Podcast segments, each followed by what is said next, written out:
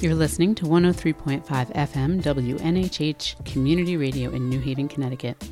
This is the Table Underground, and I'm your host, Tagan Engel. We're digging into stories of food, radical love, and creative social justice. We're over a month into the coronavirus lockdown, and the number of things to talk about around food and justice issues is totally overwhelming. This pandemic is having a serious impact on all aspects of our food system, from working conditions to empty grocery store shelves. Farmers dumping veggies, milk, and eggs they no longer have customers for, and restaurants unsure if they'll reopen after months without income. I'm seeing lots of creative home cooking in quarantine, and so, so, so many people struggling to feed their families now that they're out of a job and food pantries are closed or low on supplies.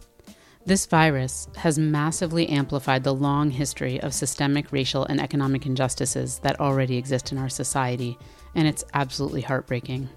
There's so many things that are happening in my community, though, that give me hope. And last week, I reached out to a few folks working in food in my hometown of New Haven, Connecticut, and asked them to share stories about how the pandemic is impacting their work in the food system.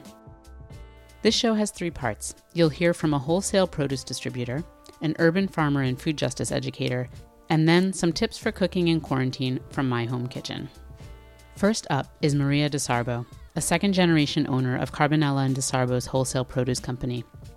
They've recently expanded into a new modern facility, and a big part of their business is selling cases of fruits and veggies to universities and restaurants, two huge sectors that are no longer purchasing food due to the shutdown. I reached Maria by phone. Hi, Maria. Hi, Tagan. How are you? I'm good. Thank you for making time to do this. Thank you for having me. I'm really excited to get our um, industry perspective out there. And it's been one of my favorite things is hearing how this is impacting other people. Just, I think it's a great opportunity to learn. Yeah. So, what's going on? You have a, a big wholesale produce company. What's happening within your company, within the industry? So, it's been very interesting. We're a part of the business that people don't really, there's a lot of oversight as to the distributors. So we're all focused on restaurants being closed and potential food businesses going under with a lack of um, concern and not in an, a, a way that there's a lack of empathy. It's just a lack of knowledge that this portion of the industry even exists. Um, but there are big distribution companies in Connecticut and throughout the area that supply these restaurants with their product. So given the quick nature that the government had to react um, to prohibit the spread of the COVID virus, um, a lot of people were just blindsided that are primarily food service based and they're sitting on these huge inventories. So while a restaurant may discard a thousand dollars worth of product, certain businesses have well over a million dollars worth of inventory right, that is right. perishable and date coded. So the scope of the issue in the food business is very, very vast.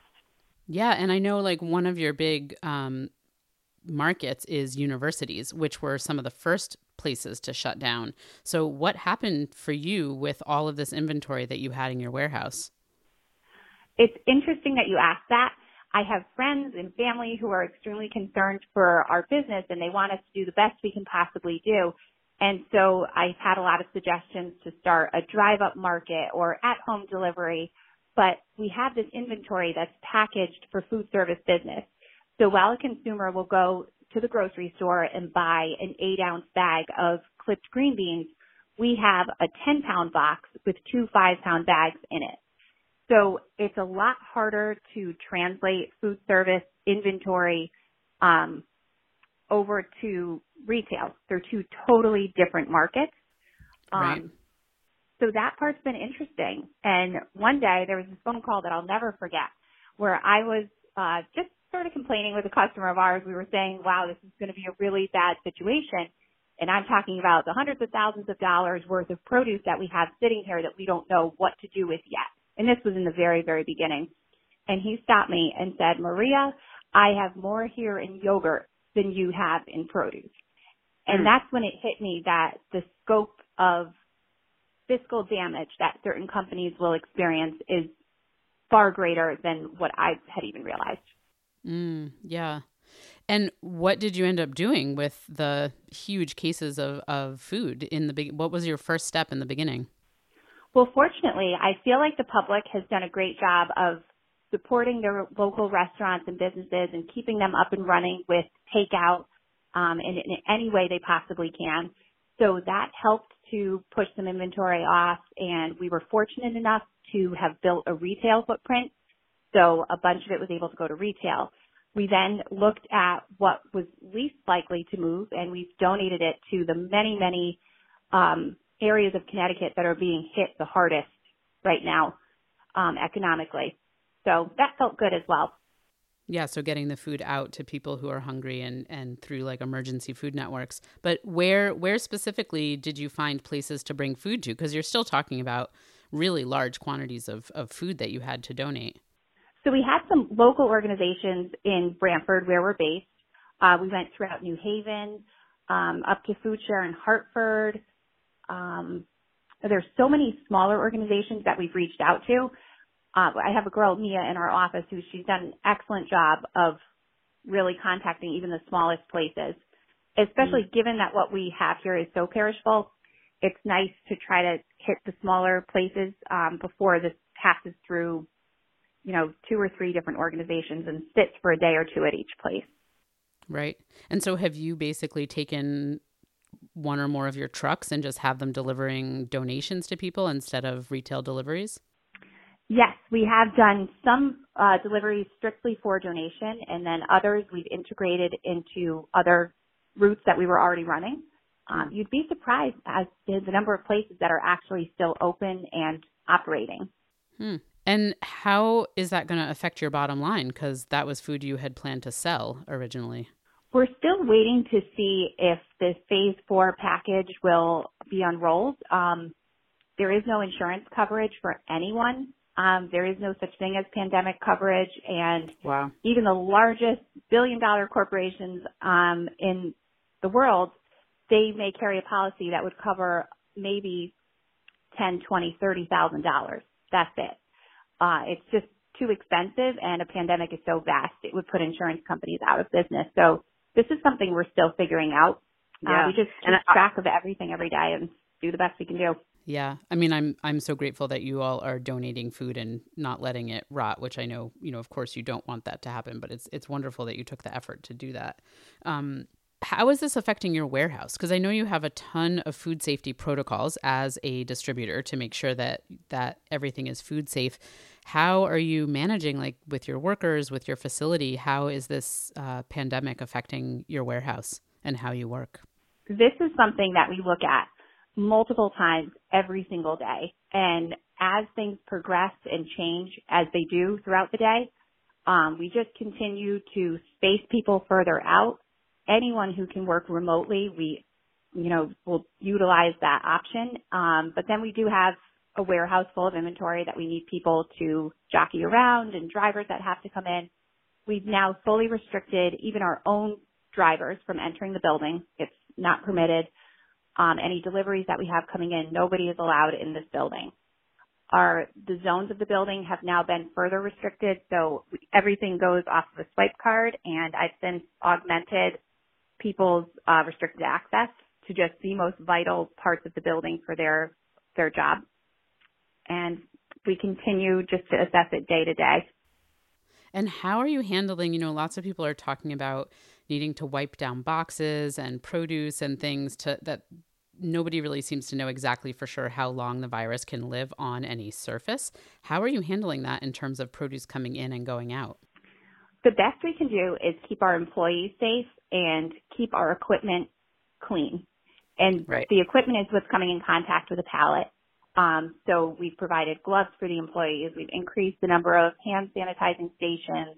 We're constantly reviewing where the sinks are and refilling soap dispensers. Um, we have wipes here. So at the start of every shift and end of every shift, we're cleaning down our um, our equipment, and then the employees have a full access to anything that they need to do so throughout the shift as they feel needed. Um, and it's wow. it's the best we could do. It's it's pretty strange given that everything is shut down, but this business will always have to run. Yeah, yeah, it sounds really hard. How how are your workers doing? Be honest, I feel like they come in here and they're so positive and they're thankful to be here, thankful to still be working. Um, I haven't seen a shift in morale. Um, I know that sounds crazy given everything that's going on, but we're really lucky. We have a great team of people. Mm.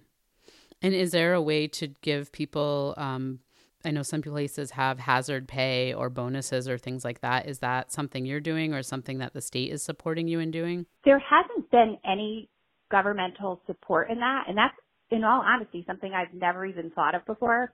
You're always good with these ideas, Tagan. Um, something I should bring up at our next meeting. I like that idea. Is there anything else you want to share about how this has been going? I just feel like it's been fascinating to watch from strictly an economics perspective and a supply demand perspective. So just to paint a picture for the public, um, we sell a perishable commodity that's grown and things that will affect production literally, uh, it depends on the weather. So the supply may not be low. It's just the, the markets are so volatile right now and we're just watching things shift every single day. What would take a few weeks to occur is happening in 12 hours. Can you give an example, like pick a crop and explain what you what you're seeing? Okay, so a popular commodity in this area are tomatoes. So ever since they first announced the shutdown of food service businesses, everybody in this area was stuck with tomatoes, thousands of them, and including us. You couldn't give them away for free if you wanted to. And all of a sudden, um, when when companies stop making money on something, so these growers and the packing houses, it stops being profitable. Their workforce, more importantly, feels uncomfortable going to work. So they just um, they close up and they stop shipping. When enough people do that, you now have a very very tight supply. And even though the demand is not necessarily that high on these items, we're we're finding that they're rising pretty quickly in price. And people are coming in for hundreds where before they weren't even interested. So you mean that the people who are supplying your giving you tomatoes that you're buying from stopped sending them to you. So you were sort of everyone was stuck with the supply that they had in their warehouses when the shutdown happened. And then the demand from them from the retailers went up afterwards. Is that what you mean? This is more coming from the grower end of things. So there okay. was no demand for this particular item. Um, and so as a distributor, we bought it from a supplier. It sits in our warehouse and nobody wants it because it's just, it's a food service based tomato and there's no food service demand.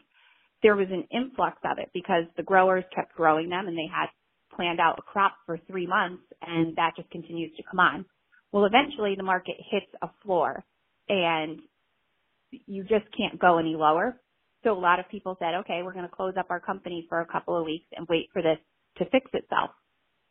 And they may not open up for months, who knows? But now your options of where to buy are a lot lower and the supply mm. is a mm. lot lower. The growers have decided I'm not interested in doing this right now. It's not worth money. It's not worth the time. They're going to lose money on this. So now you see there's a very limited number of places to buy tomatoes from and we're all sort of scrambling to get what we can get. Mm. All the while there's um, a lot of distributors who have decided, okay, well, we're selling um, to-go containers, napkins, frozen chicken, frozen meat. We're not interested in handling fresh produce because what I take in, I may not sell. It's sort of a risky business at this point. So a lot of larger companies have decided, I'm not handling that until this whole thing subsides. So demand for some of our other distributors that we sell to and for us as well has actually spiked. So wait, I don't understand how it's spiked if they're not wanting produce. Well, basically, our some other distributors in the area have decided no longer to sell produce. Oh, okay. So it's going to it's filtering into you because other people aren't selling. Yeah, and this just happened really in the last week. Wow. So when I I tell you like every day that I come to work, I don't know what I'm walking into hmm. ever. Mm. It sounds really crazy. Maria, thank you so much for sharing all this. I think it's really important for people to understand this part of the food system and this part of the industry. Thank you so much for having me. I appreciate you giving me the time to share my perspective. Be safe, take care, and I hope all your workers continue to be safe and well as, as well. After our interview, Maria mentioned that one of the hardest calls she got during this time was someone looking to rent a refrigerated truck to hold dead bodies until they could be buried. She didn't offer her trucks, but it was absolutely heartbreaking to see this part of the reality we are facing. You're listening to WNHH 103.5 FM in New Haven, Connecticut. Disha Patel is a farmer and food justice educator at Common Ground School and Urban Farm. She works with the farm team and educators to engage students in learning about growing food, cooking, and the ways culture and systems of power impact food in their lives. On a normal school day, the Common Ground Farm provides food for the school cafeteria and a community farm stand. When school shut down suddenly on March 13th, the farm team and school staff had to figure out what to do with the farm and how to help all the students who were suddenly in need of food at home. I caught up with Disha by phone in the midst of her super busy schedule. Hi, Disha. Hi, Tagan. So, I know that you have been working as a farmer at Common Ground, and I'm wondering as this virus was starting to spread and it looked like school was going to close soon, what happened at your school and at your farm? Yeah, that was when we were having, as a farm team, conversations with Deborah, who's our farm director, and Diane Litwin, who's our farm manager. And the three of us were just sort of thinking about what does this now mean for this abundance um, on our farm, right? We have spinach, we have kale, we have these chicken eggs, at least right now. Um, this is early season, it's spring season, and we will have so much more. So like even sort of these simple ingredients, you know, the purpose of our farm first and foremost is to be able to feed our common ground community and our students first and students and families first. And to know that now the kitchen and the school kitchen would now be closed and no longer necessarily be using any of this, what does this mean now um, for our cycle? Uh, and how is it that we can continue this? It just it just seems like then we're sort of coming against another like a food waste issue, right? Which would never have been the case, but it, it just didn't seem like there would be any other option but to continue the work that we would have continued if there wasn't even a pandemic, which is just to start a farm share. So right. ultimately, you know, it was okay, how, what do we have um, on the farm currently that's growing and how many families can we comfortably feed with that, with our one urban acre um, worth of produce right now? Um, in this early season where we don't really have much outside of just like leafy greens at this moment that's growing in our high tunnels. And we were able to just sort of like understand a number to that. And then that, from there, we just took back to our support educators who sort of like are working one on one with our students day to day, tirelessly at all hours. Um, that really just like know um, each family uh, quite well in a way that, um, yeah, it's just like very personal and intimate and just beautiful to know that we as like a common ground school are able to just like hold and harbor um, with relationships. And so, so sort of talking to them, really recognizing, like talking to Victor Rios and recognizing like who are these students, who are these families um, that we need to just support first. What? How many shares did you end up packing?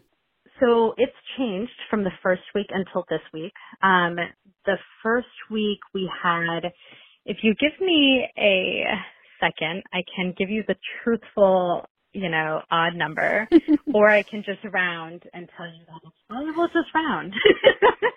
um, it's, it was around 25 shares at that time. So the first week it was 25 shares and we were able to provide, you know, um, a lots of greens and, um, we were able to provide our farm chicken eggs and, um, Chabaso Bakery. We had worked with them and we have actually just been getting bread from them every week, even while school was continuing. Right. So, so one of the conversations we had with Chabaso Bakery was, was just had was, is there a way that we can just get what you usually gave was like these like, you know, like freshly baked loaves in like a large cardboard box, just like loose with loose bread. Is it possible to just individually wrap it so there's just like less hands, you know, sort of um Right, so it's safer to get out to people. Exactly, yeah. exactly. Um, and so they were able to do that and they were able to deliver it. And we still do this like, what, third week, fourth week at this point? I've lost count. yeah, I think we're in our fourth I week. I think now. we're entering our fourth week now, right? Um, mm-hmm. We've been we've been providing that as a supplement amongst so many other um, collaborations. But for that first week, it was it was just that, and then we we made um, made a newsletter as well uh, with the help of more staff members, uh, which included information of the great work that the city of New Haven just like so quickly jumped on, which was like to create those like 37 food distribution sites. Right, the school food pickup sites. Exactly, and it was just the first week. Um, and so making sure that that information was distributed, making sure that that information was also bilingual and making sure that students just knew like sort of the basics of just like what safety looks like, what health looks like, um, and what like early on material was coming out of that seemed accessible and that seemed to be more vibrant in colors and photographs and less words because I think that that has just been really exhausting for all of us. Um, uh, is just to face all these words um, with this this this this thing, you know, that we're all still learning, no matter what yeah, level absolutely. of education we're at. Um, so, how did you get the shares of food from the farm and the bread donations out to students and families? Well, recognizing, of course, just like the health and safety background behind it, which is we do not want to attract individuals to our farm and we necessarily don't want to be putting other individuals at harm or just danger with their own health and safety. And what we did was we amassed sort of like a group of volunteers, mainly that were coming from all facets of Common Ground community, whether they were teachers, whether they were support educators, farmers, um, a board member, or just friends of the school. And just having them individually just deliver out an X amount of shares that um, we had created route maps for. So it was just doorstep delivery, um, pick up from the farm. They had their route in mind, and then all they have to do is just call the family right before coming, and then just drop off those um, nourishments at their doorstep. Mm, that's so great. And who were some of the other people that you partnered with in terms of over this, you know, second and third week? Did you start to get donations from other places to increase the amount of food that you were bringing to people? Yes. So outside of Chabaso Bakery, um, we had and have been continuing to partner with um, Havens Harvest.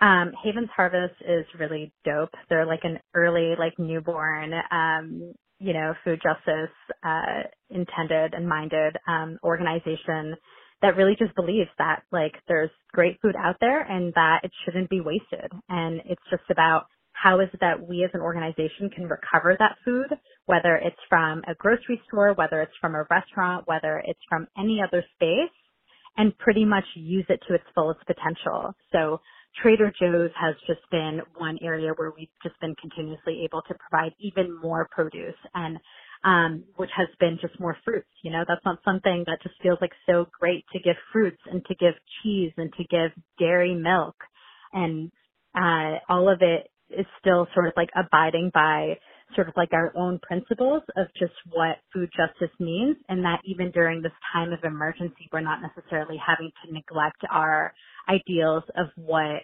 um good food you know is and should should should should always be Right. It seems so important that the emergency food, as we call it, like when people need food and can't get it, that it not just be the worst quality food. It's actually even more important, as you're saying, the justice angle of it is that people who are in need of nourishment and food should be getting the most nourishing food and that that is a right and it shouldn't just be like you know really poor quality food. And so it's so special that you're getting fresh food out to people and then getting these other things like fruit and dairy and bread and other stuff that you can't produce on a new england farm in march and april. Yeah. and so um, getting those things out to people is just so valuable as well. Totally. Yeah it just feels like it just feels affirming, right? It feels so affirming to just be able to still uphold your your ideals and just what the right to good food, local food, healthy food, sustainable food, you know, ecologically just, community driven food is and just to be able to really like see that through a lens of health too right now. You know, it's it's beyond just sort of like nourishing and feeding this individual. It's also like reclaiming this spiritual and mental and emotional healing aspects of food, um, which we're trying to tie in with all of the newsletters and just um, the the sort of like paper information that we're supplementing with with these shares. Um, mm, so great. As well, yeah. And how has the um how have the shares grown? Like, are you serving more families now? Yeah, yeah. We are now at about 50 shares. Again, just estimating, but we are at about 50. And we're sort of like hitting this point as being this like one acre, again, urban farm, you know, still like in its early season spring of really just needing and applying actually to a lot of emergency grants with the hope that um, we can get them and we can start being able to procure more fresh food and more local food from farmers nearby in a way to not only be showing solidarity for them, but being able to supplement even more food um, for our own shares. Yeah. We see this continuing. We don't necessarily like have a deadline to it or a marker of when it needs to end. This is this is this is continuing. Um, it's just how can we keep it sustainable and in a way that um, is still going to be a nourishing whole meal for these families. Yeah, thank you. Can you talk a little bit about the solidarity work that you're doing with some of the mutual aid groups that have um, been in existence and have popped up recently to address the needs in our community? Yeah, um, there are two mutual aid um, networks that I have been a part of and just blessed to be a part of more so. Um, that have been just doing some really dope work um, that I would love to just like uplift and y'all should support, um, or at least if you have capacity to volunteer for even. One is CT Core, and the other is Semilla Collective, and both of them, at least with my involvement um, with them, has been again through the same work, um, this mutual aid work uh, that has been connected to just food distribution and food access to folks. Um, so I have just sort of been helping, um, but they have been leading uh, in sort of ways that we can extend our food distribution sites all around New Haven and perhaps even farther, like seeping into West Haven and uh, just be covering more neighborhoods um, because right now with Common Grounds work, um, we really are focusing on, of course, like Common Ground students and families, um, which also includes folks that are not just students and families, but also folks that um, work for us if they need um, any support, and also folks within the West Rock community as well. So, so working with Semilla Collective and CT Core um, really is just a way of making sure that we're not necessarily like overlapping um, on each other's efforts, but if anything, we are just like all in support of each other's efforts. We're all sort of like, you know, coming out of this emergence of just being really responsive and non-hierarchical and outside of like any sort of existing structure that has been. And so just to be able to create a network that is able to mobilize immediately and without needing any permission and to be doing what folks like brown and black folks especially have been doing well before um, this quote unquote mutual aid support system um, or network even happened. Like that's just been the way that immigrant communities and all these marginalized folks have been just surviving and thriving um, in our histories.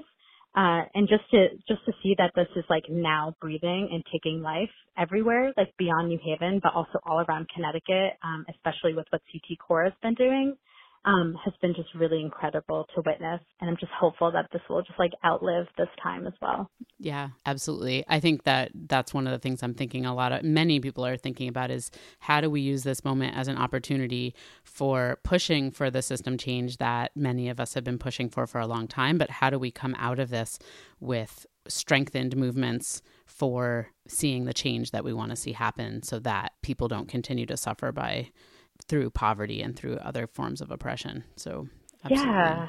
Yeah, and I mean, there's so many great examples in our history too of of of just seeing what has continues to breathe because of mutual aid efforts. You know, you look at the work of like the Black Panthers and just the the free breakfast program that they started up, or you know, the sort of like food distribution services, even like food like foods, um, excuse me, food not bombs, right?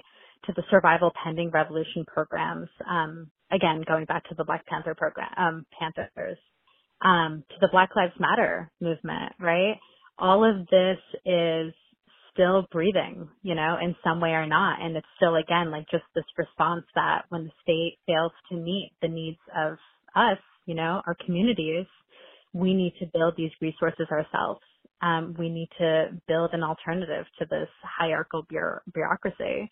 Um, and so I'm just, I'm just really hopeful, um, amidst all this that by us continuing to rely on each other and building trust and capacity and to be able to, you know, create an alternative um, that's founded on solidarity rather than charity and to be able to build deeply into our DNA that's made up of, you know, human cooperation and communalism and solidarity.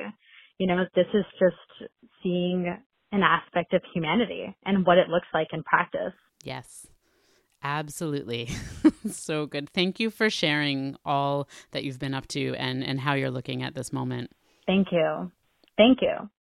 In addition to all the great work that Disha mentioned, two local mutual aid efforts, CT Core and the Semilla Collective, are now packing up shares at the Common Ground Farm using COVID 19 safe food handling practices. Go to thetableunderground.com to see photos and get links to donate to both of these efforts, led by Black and Brown folks and aimed at helping Black and Brown communities and immigrants hit hardest by this pandemic.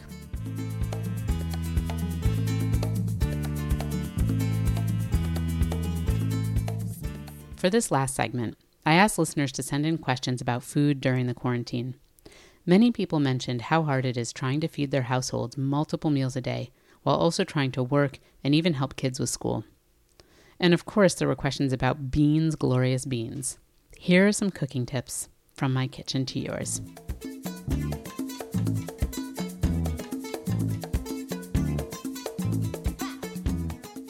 I wanted to share a few things that I've been doing to help keep folks fed, keep it on a on a budget, of course, and also make it so that it's not so much work for each meal and we're still able to eat some nutritious food. So, one thing that's really helpful is finding a block of time, maybe two or three hours, if possible even a little longer, to prep a whole bunch of food one day a week that can then be used throughout the rest of the week. So, for me, I'm still working Monday through Friday, so I have been doing some of this on the weekend, especially maybe a Sunday afternoon. So, it can be really helpful during those times to cook up a whole bunch of beans, cook a pot of rice, and roast some veggies and, and things like that. And maybe even make some dressings or sauces to then have the parts in the fridge and be able to put them together for different meals during the week. So, one thing that I do is cook lots of beans, as I just mentioned. I have some red beans, some chickpeas, black beans, whatever kinds of beans you like. And uh, if you remember, it's great to soak them a day before, it makes them cook up better. But if you forgot, you can also put them on the stove and simmer them a little bit and then turn it off and let them soak for some time during the day and then cook them keep the cooking going later in the day so i'm just going to put some some beans in a pot to soak those are some red beans i'm going to wash them a little bit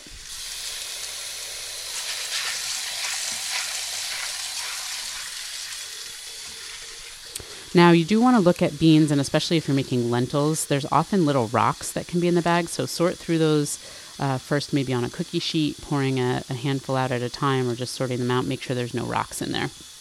For me, cooking on the weekend, I'll put these things on to soak Saturday night, and then they'll be ready for cooking on Sunday afternoon it can be a little boring eating the same kind of bean every day. So, if you have a few different kinds and you can cook a pot of red beans, a pot of black beans, and a pot of chickpeas, you could then do all the cooking at once and then split some of them into Ziploc bags or any kind of container you have and put them in the freezer. And so then you can have a variety, sort of like if you bought a bunch of cans of beans, but it's much cheaper to start with dry beans. And by putting them in the freezer, you're able to do all your cooking on one day, but then pull out some beans from the freezer to work with when you want to eat something different during the week. So for cooking my beans like this, I just add a little bit of salt or adobo, which is basically like a garlic salt powder, and put them on the stove, let them come up to a boil, and then turn it down to a simmer and let them cook for many hours. I check them periodically just to see how they're doing, and I try to stop them from cooking before they get mushy. So just when they're tender, um, it could be about three hours, but it really depends on the beans. Some some beans are bigger, smaller, and and take different amounts of cooking time. So just keep them at a simmer and and stop them when they're tender. And I've been just cooking them with salt and then seasoning them as I want for different purposes. But if you really like your beans cooked with a sofrito or with some veggies in them or tomato, you can add some of those things, the tomato especially towards the end of cooking so that it doesn't disrupt the way the beans cook. There's so many good uses for beans, but one of the things that I do real quick to make them taste good and give them a little sauce, and this is like a little cheat version, is a squirt of ketchup, a little sprinkle of cumin, and a little salt and pepper or adobo, and you've got pretty nicely flavored beans. Another thing that's great is to cook up a pot of rice if you have a rice cooker, or you can do it in the oven or on top of the stove. I know a lot of people like to cook rice fresh for each meal, but I find it really helpful to cook three or four cups of rice at a time and then have it in the fridge in a container and pull out what I need for each meal.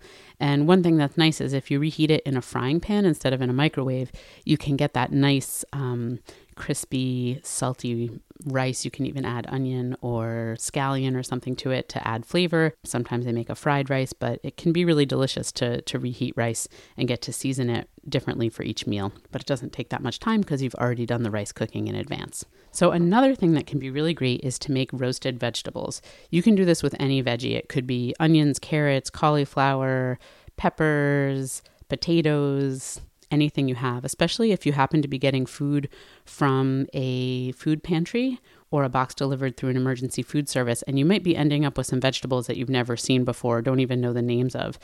If it's something sort of hard, like a root vegetable, those can be especially great for roasting because when you put them in the oven, they get nice and caramelized and, and it increases the deliciousness of the vegetable. So, to roast veggies, you want to turn your oven on to 450 degrees. And then you're going to chop your veggies up into bite sized pieces. You can sort of do this however you like, just make sure that they're all similar size. So for carrots, it can be really great to cut them into carrot stick type pieces. And then throw them all into a bowl. Toss on a little bit of olive oil or any other oil that you have in your kitchen enough oil to give a coating around all the vegetables, and then toss them up. Sprinkle on some salt and pepper, and you really could put on any seasonings you like. So if you have any kind of seeds like um, cumin or caraway seeds, or you have curry powder, or any other seasoning that you like, fennel seed, you're welcome to use any of those. You can also just keep it simple with salt and pepper. If you're blessed to have some smoky paprika in the house, that is a delicious addition as well.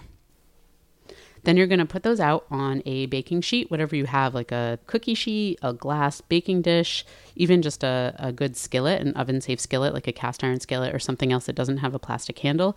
And then put it in the oven. You want everything to be in a single layer so that it roasts and it doesn't steam in the oven. And then cook it until it's nice and brown. I usually check things and move them. If they're on a bottom shelf, then the bottom's going to get very brown, and then move them up to a top shelf so that the top gets brown, or bake them in the middle of the oven. And if you have more than one sheet of things that are roasting, you can rotate them through the oven so everything cooks evenly.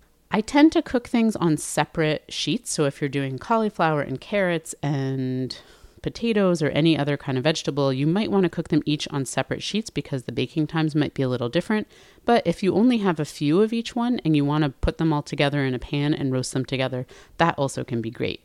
Feel free to add some onion. If you do leave it in big chunks because it's going to cook more quickly than most of the vegetables, and garlic, of course, if you have it. I've been guarding my garlic very carefully because I'm running low, so I haven't been putting it on roasted veggies, but I've been using it for a dressing afterwards. So once these come out of the oven, I let them cool and then put them in a container. And I try to keep them each separate so that we can use them differently for different meals during the week. And put them in the fridge, and they'll last easily for four or five days if you don't eat them all too quick.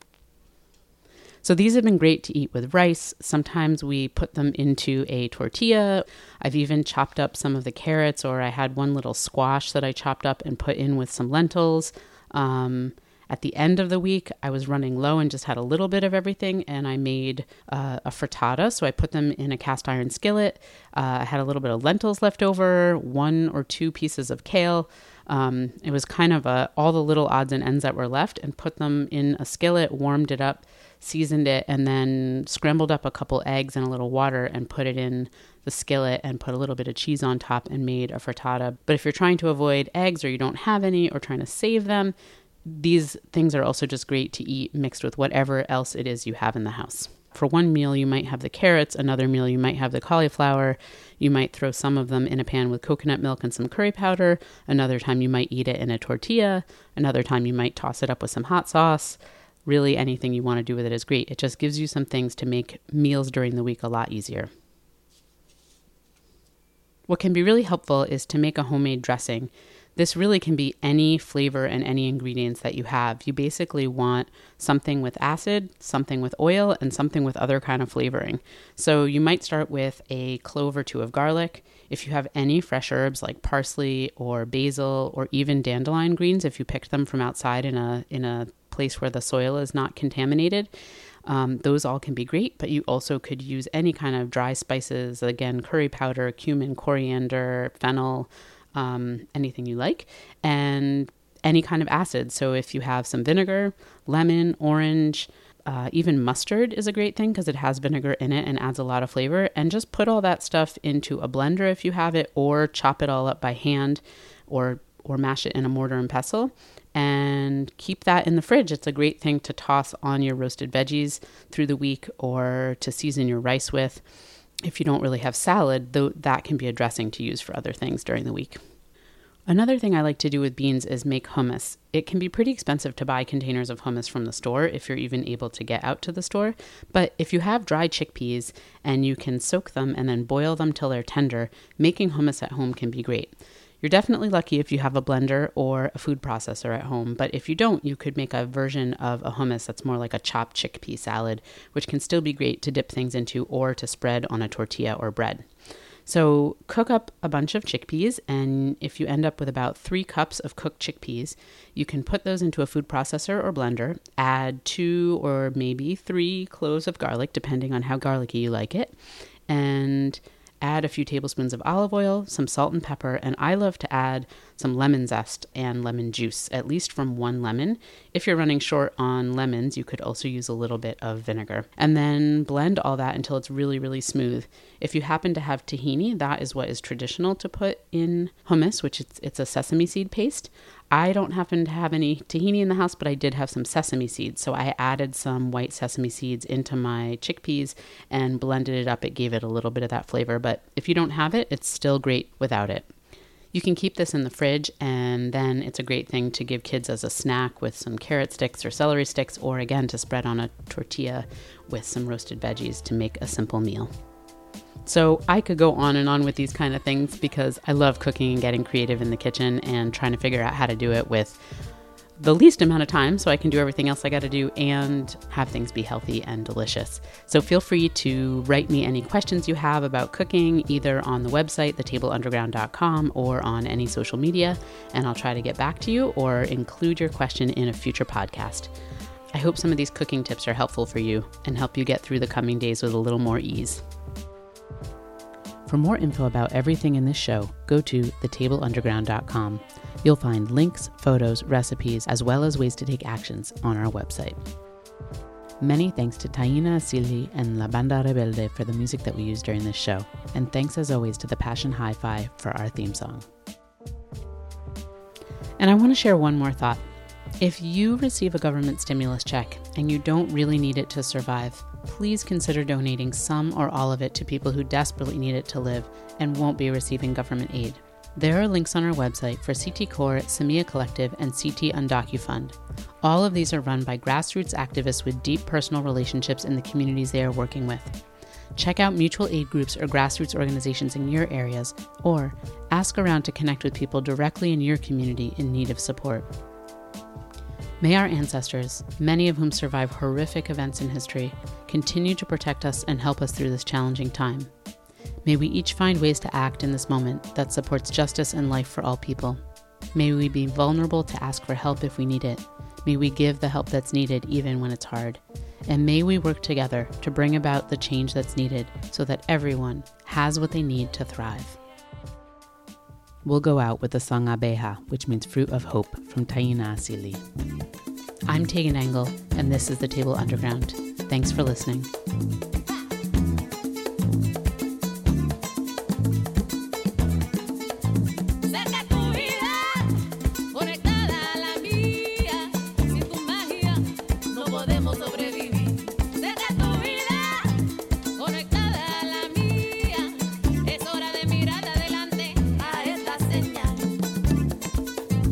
You're listening to WNHH 103.5 FM in New Haven, Connecticut.